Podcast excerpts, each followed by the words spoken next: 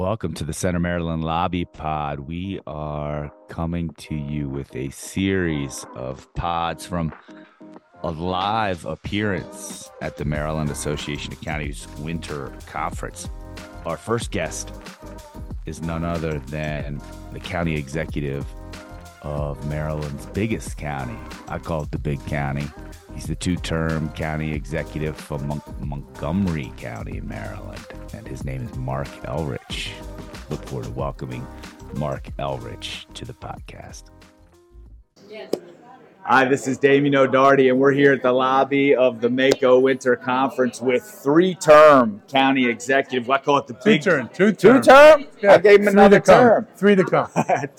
Two-term county executive from Montgomery County. I call it the big county, being from Baltimore.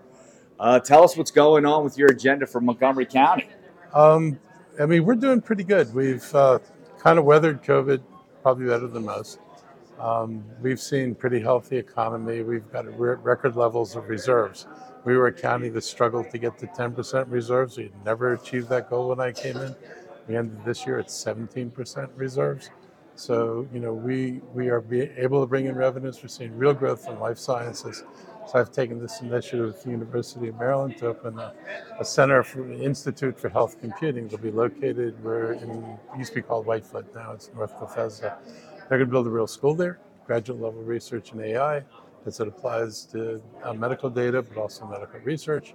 So it's, it's our first graduate level program in the county from the University of Maryland. So it's a big deal. They think it's going to be a big deal. So, you know, we're really been able to push. You can go to the Montgomery County now, you can actually see cranes going up. Right. So, so you know, we've, we're actually able to do the kind of things we know we need to do to try to build a tax base there. Um, Talk about that because I know there were some taxes raised in the last budget. yep. Uh, you have often talked about sort of the differences or disparities between the way a competitive jurisdiction like the Commonwealth of Virginia, particularly in Northern Virginia, taxes versus what you're authorized to do and what kind of complexities that can, can you break that Yeah. down a little bit and for, for laymen like me? So, so last year was an anomaly. It was strictly driven by the school system coming in and asking for $300 million over their previous budget, for which the county has no normal way of raising that kind of money. And but most of it for salaries. The county is stunningly not competitive in salaries anymore. For teachers for and teachers and staff, and our per pupil spending is down three thousand dollars from twelve years ago. So we've got real structural issues. So because it was mostly teacher salary, I felt it was important. If we're not competitive on pay, no one's going to live in the most expensive county and accept pay that is not competitive Right. for other people. Right. So that's why I put it in. The council wound up at about five cents. Everybody will, will mostly live and get this done. The bigger issue, and that's what's kind of coming to roost now. Um, in over a decade ago in Northern Virginia, when developers wanted support for transportation projects, their council said we don't have any money. And they reached an agreement to jointly go to the state legislature, then run by Republicans and a Republican governor. And the legislature gave Northern Virginia counties the ability to create these special taxing districts with only commercial property taxes. And that enabled Virginia to explode. You look at Tyson's Corner in 2008 and Tyson's Corner now, you would not recognize the place. They're able to bring in major transit projects. Every county over there is funding bus rapid transit projects on top of everything else they're doing. Arlington, this county with an $800 million budget, floated a $285 million bond that I couldn't even do in Montgomery County. So the so the development community, the business community, the neighborhoods, they can sort of circle out an area Yeah. and say we're all going to come together and allow the government to tax us in this area, and then all that money goes to projects. that area, and and so it can't be used for social programs. So that business community doesn't have to worry this is a backdoor to funding mental health or anything else like that. God forbid. So God forbid, you don't want to do that.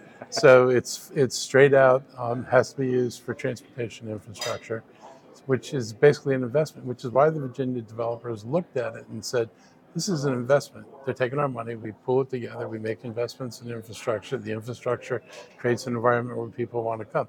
We don't have the ability to do that. No, none of the counties have that kind of local taxing authority. If you do raise taxes, you have to raise residential and commercial at the same time. It's a total poison pill. So to try to get the money you need, now you're hitting residents. Residents will look at the commercial residential split and say, and we're paying for most of this. Right. We're not interested. In the Virginia model, the residents can say, "We'll take all those amenities, and the development will come with it. You, business guys community, are going to pay for it." But also, the, you know, you think about budgets when these things are operating, they fall on basically the residents because commercial property doesn't pay a piggyback tax to Montgomery County. It's the residents that fund the base of the operating budget. So we're going to wind up footing the bill for you know the servicing of the transit and the things we need to do. But getting the capital in the project from the development community is really important, and it works in Virginia. My numbers, I, I love using this because um, they come out of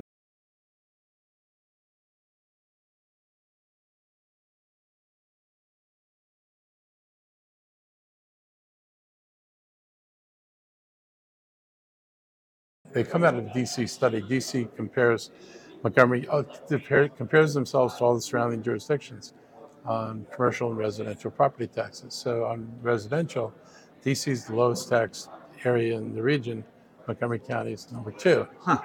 On You don't hear that often. no, particularly because developers don't want to say. I, I was in this debate with this guy, and he said you were overtaxed, and I went. I said, I know what you build in Virginia. Here's the list of your taxes. I don't have any of those taxes. Um, so they're able to to raise a lot more money over there than we were able to raise. The DC study said on commercial property tax, Montgomery County is the lowest tax district in the entire region, and we are. The, the, sim- the easiest number is Tyson's Corner today. If you were if you are in Tyson's Corner, your property tax commercial is a buck fifty. Montgomery County, your property tax is a buck four. Wow. Leaving out state, but Right. Right. but what goes to the county is a buck four here and a buck fifty there. In DC, with the lowest residential property taxes, because their their property their property taxes are eighty five cents. We'd all dream, but they're eighty five cents because the commercial rate on properties over five million dollars is buck eighty nine. So other jurisdictions have these different rates. They're able to bring in capital, they make the investments, and they grow. Places like Montgomery County have a transit system we struggle to build. We've talked about BRT for over a decade now. You have had an amazing bus system for decades, uh, relative to many other parts of the state of Maryland. Maybe not relative But to the region, right? But it's not rapid. Right. And that's the difference in Silver Line and us. I mean, I can Right. I can get you there, but you're going to take a long looping and slow route to get there. And so if I'm going to if I'm going to be competitive, if I'm going to get an employer to say I want to be here, they need to know that their employees are going to get there in a reasonable amount of time, not spending an hour back and forth on transit. You could do that by car if you're going to suffer. So we've got to figure out how to do better. But there's a real clear path. We think you know we're poised to, to move forward with number three life sciences center in the entire country. We went from number four. We've got these new opportunities. AstraZeneca just made an so it's like biomedical, and, Yeah, right? Oh, yeah. As the AstraZeneca's of the world. They just Okay. made a big announcement about another expansion in Montgomery County. They're already at, you know, over a million square feet. So we see this is where our future is. We've done recruiting for the first time. We're trying to get some uh, manufacturing in the county. We've never, we, Montgomery County has never had a reputation as a manufacturing place, right. but we see opportunities for it, and so we're going after them. Um, I've always been a supporter of uh, maintaining light industrial zones. Park and Planning spent years trying to destroy the, the light because yeah, they should have expensive housing there. They don't realize how many jobs are packed into those areas. So we're trying to, you know, preserve what's left of light industrial, but then also bring more people in and make zoning more forgiving to allow people to do light industrial activities in more places. Um, we've been working on conversions. You know, my developer friends wrote a, a nasty letter, you know, about converting offices in Montgomery County, and we need to help them. And it's like uh, we've already done like three lab spaces from office to lab. Uh, we've done office to residential. We're totally on board with this. If you have specific issues you want us to address, there's this thing. You pick up the phone and you say, "Here's some of the things we ran into. Can you help us work with permitting?" But we want to do it because there's no point in leaving these businesses sitting empty. Yeah, I hear a lot of like uh, a demand for and appreciation for flexibility in Yeah. governance from you. Talk to me about uh, the struggles of being sort of hemmed in by the state county uh, construct, or, or what maybe we can be doing about that, or ways you can get help from the state. I mean, what, what people did like 10, 20 years ago might have been perfectly suitable, and, and maybe all the everything was better defined. but there's a lot more flex now. You know, industrial. If you said industrial 20, 30 years ago, people picture smoke, noise, Right. and pollution. Now it's data centers, No, right? Or, Or well, or, or it's um, Manufacturing, manufacture, additive light manufacturing with uh, uh, what are those called? The uh, 3D 3D printers. printers. Or it's lab work. It's you know manufacturing drugs, which is And that's quiet, safe. infrastructure for tomorrow's workforce. Yeah. That you're building. And we're looking to invest. The state's got a project. They've asked it's the Biotech Council of the state. Uh, we're probably going to go into that project and support it. We've got another major U.S. government research facility that we'll be announcing doing a joint um, incubator with. So we're stepping out of what had been the county's traditional comfort zone and trying to figure out where else do we go with this. So we've got we've talked to a solar manufacturer, we've talked to a couple of drug manufacturers. Uh, it's sort of like we're open for business. We've got places we can put you. If we run into flexibility issues, if we're too rigid about some of the things we do, then we can look at protective. You know, my, my concern is always just I don't want to denigrate the residential environment because those people actually have to live here. And if they don't live in places they want to live in, this is not going to work really well. So Yeah. you got to preserve these two, but they're separate enough. You should be able to do that. I feel there's an amazing culture in Montgomery County, whether it's the diversity and all the languages, which translates to amazing restaurants, uh, Yeah, uh, all of that. But oddly, in the in the in the sort of shadow of the Washington Post, there's very little local news coverage. How do you get that story out about man. all the culture, all the things, uh, all the your flexibility in governance, all those kinds of things that local people would love to learn, and even Yeah. people outside the jurisdiction would love to. learn? How do you, It's- how do so you, you, look manage at my it? newsletter. My newsletter has grown from a very small thing to a weekly newsletter that talks about a lot of stuff that's either happening in Montgomery County or that the government is doing in Montgomery County. And it's not all boring. Here's our latest program to deal with this. But we, we've tried to make it more engaging. I do a weekly um, briefing to the county, so people get you know an email from me every week Right. talking about major issues we're dealing. That's real with. And you know, not many officials do a weekly press conference. I get Right. in front of the press every week, right? say, "This is what I'm." You know, I talk about this, but you can ask me a question about anything. You guys have some weeks they have no questions, and it's probably because we've been pretty transparent about what we do. But the Post has probably been one of the most irresponsible journalist endeavors. I mean, they came in, they bought up the Gazette, which was a local newspaper Right, sure. and then they closed it. And they closed it, and they were, oh, we're going to have our own, because they used to have these little regional sections. You got a Montgomery County section, DC section, Right, Virginia. right. I remember. So, so they buy it up, saying that we're going to do this, and then no sooner is the Gazette gone than they collapse and destroy their local reporting. They have fired all of the experienced local reporters. So they seem to have no sense of obligation or responsibility to providing information people to people broadly. Unless they want to write something bad about me, in which case they have unlimited ink, ink to spend on that.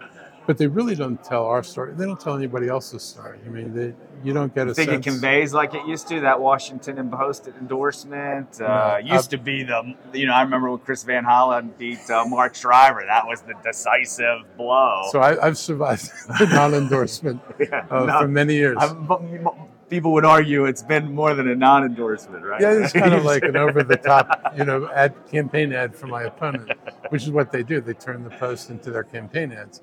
I know what they do. I mean, it's like you have to be dumb not to see it. But all that said, I mean, it, I don't think it serves. It don't it serves them very well because national news is so available from so many different media outlets. I have no incentive to go to the Washington Post page any more than the New York Times page or God knows any other, you know, media service. So to not have that local hook, which is something that people look for, and it was really good for local merchants because they could advertise in these local papers. So they, they've That's taken away a revenue source in themselves. They've given less advertising support to the commercial sector, the people they're supposed to love. But maybe Bezos doesn't care about that because he's got this other involvement. Um, who knows what he's thinking? But they really have made journalism much worse than it was, and it's very hard to start a paper. I have a friend that you know he ran the Takoma Voice. At one point, he he expanded the Voice to a Silver Spring Voice and a Kensington Voice, but it takes money and staff. Center Maryland knows that. But we also thank you for donating Stewart Bainum to the Baltimore area. He's done a, a great service to that uh, news starved area. I like so. We've talked about you know the possibilities of what they could do in the D.C. region. I mean, their journalism is certainly you know more local friendly Yeah. and engaged. And got some culture in there. It's just it's fun to it's fun to see somebody talk about Baltimore in a in an everyday kind of way. I knew Stewart when he, you know, he was in the legislature when he ran. For, I actually supported him when he ran for Congress. Wow, wow, wow. Um, Against Connie Morella. Yeah, Yeah, and in the primary too. Yeah.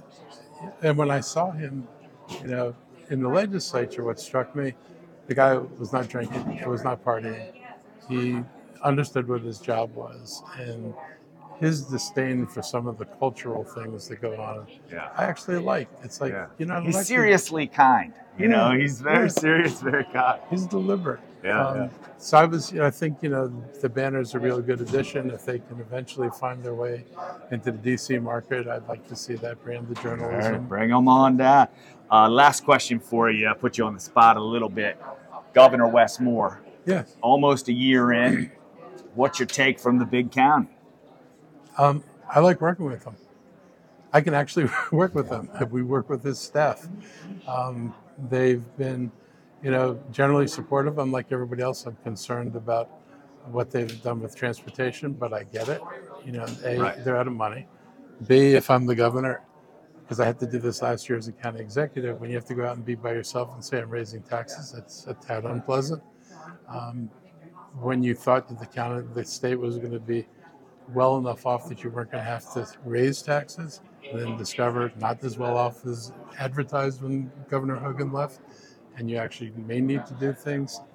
It needs to be a process where all the legislators get involved. That's partly why my proposal for the for the giving locals authority takes some of the pressure off the state and instead of having to raise everything for everybody Right. Out of the state legislature, letting us raise for projects, which is also a lot easier. You know, the, the reverse of getting the state to spend on things outside their districts is if I do a project in Montgomery County, I can say, look, we're going to raise these taxes, but it's building this. And in two or three years, you're going to see this, and this is going to result in these other benefits. And they don't wonder where the money's going. And for the developers, you know, our system right now is impact taxes. They don't know where the money's going. There's no guarantee that it'll Right. be spent That's where the right. money came from. So I've said to them, I've said this for a couple of years now, we'll get rid of the impact taxes. If I have this, I don't need that. I can't bond on. I need a source of money I can bond against. So I can float 20 or 30 year bonds, which minimize the annual expense, so that we can actually build the things that everybody says they want, but is not willing to step up and do. So I'm the Sounds guy- like there's some common ground there to work on. some of the guy who will step up and do things, and I'm not afraid of you know talking about infrastructure and taxes. I mean, I think it's it's the real world. You can't want nice things, and I tell people all the time, it's like you keep pointing to Virginia, particularly the developer folks. I said, so look at what they did. Look at the tax structures they put in place and that their brethren asked for, because that what's that's what set them apart from us, and. They're spending money on transportation that we can never even do. right. And so if that's what They're you trying want, to figure out how to get a bigger piece of the pie. You're talking about making all new pies, different pies. I need a different pie because you know when, when school system takes half your capital budget, That's right. and then everything else is fire stations, libraries, and all the things you have to do, and other road repairs and things. There's no room in there for a major transportation project. That's right. In Virginia, they did the f- Silver Line. Right. I mean, hello. right. Every jurisdiction over there has got a bus rapid transit project under Right. underway. Montgomery County has none of that. So my goal is, if you like what you see someplace else, don't just be envious. Ask yourself how they got it, and then go about doing what they did. Because if it worked for them, it will work for us. Fair enough with Marc Elrich, the two-term Montgomery County executive. Feels like you've been there. I mean, you came up from the council, and Yeah, so, so- I, I, I feel like you've been there for a generation. This is like 17 years there if you count the council. 12 You're gonna look at council. statewide office? No. Come I, on. I like the county. I like a place where you can, where what you do, you can pretty quickly translate into visible results. Yeah, I agree. and I don't want to be in a place where I've got to fight with so many different people, so many diverse. It's hard enough pulling the county together. I know, I know what we can do there, and also I mean I, I know the people there better than I would know anyplace else. I, mean, I grew, grew up in this county Yeah, since that's right. 1960, That's right. so I'm not a stranger. You've showed your opponents the hard way how that works. Thank you so much Hey, for coming so on much. Center Maryland. Yeah, it's a This blast. is the man you want to talk to if you have a long form uh, media outlet or podcast. He's uh, terrific to hear you talk it all out. Thank Oh, you. I'll actually answer questions. That's right. That's right. Thank you. Thank you. Take care. Peace. Thanks. Awesome. All right.